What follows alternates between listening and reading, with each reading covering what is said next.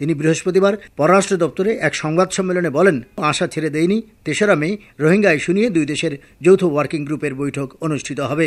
পররাষ্ট্রমন্ত্রী বলেন, রোহিঙ্গার সমস্যাটা আমরা এখনও খুব দূর অগ্রসর হতে না কারণ হচ্ছে মায়ানমার। তারা বারবার আমাদের অঙ্গীকার করেছেন যে তারা যাদের শনাক্ত করেছেন, তাদের দেশের লোক তাদের নেওয়া শুরু করবে। কিন্তু এখনও শুরু হয়নি এবং শুরু করার পরিবেশও সেই রকম তৈরি হয় আগামী মাসে আমরা আবার আলোচনা করব। পররাষ্ট্রমন্ত্রী বলেন, প্রধানমন্ত্রী শেখ হাসিনা একুশে এপ্রিল তিন দিনের সফরে বুনাই যাবেন এবং আসিয়ান সদস্য রাষ্ট্র বুনাইয়ের নেতৃবৃন্দের সাথে রোহিঙ্গা ইস্যু তুলে ধরবেন। পররাষ্ট্রমন্ত্রী জানান, ইতিমধ্যে আসিয়ানকে মিয়ানমারে রোহিঙ্গাদের জন্য একটি সেফ জোন প্রতিষ্ঠার লক্ষ্যে কার্যকর ব্যবস্থা নেয়ার প্রস্তাব দেওয়া হয়েছে।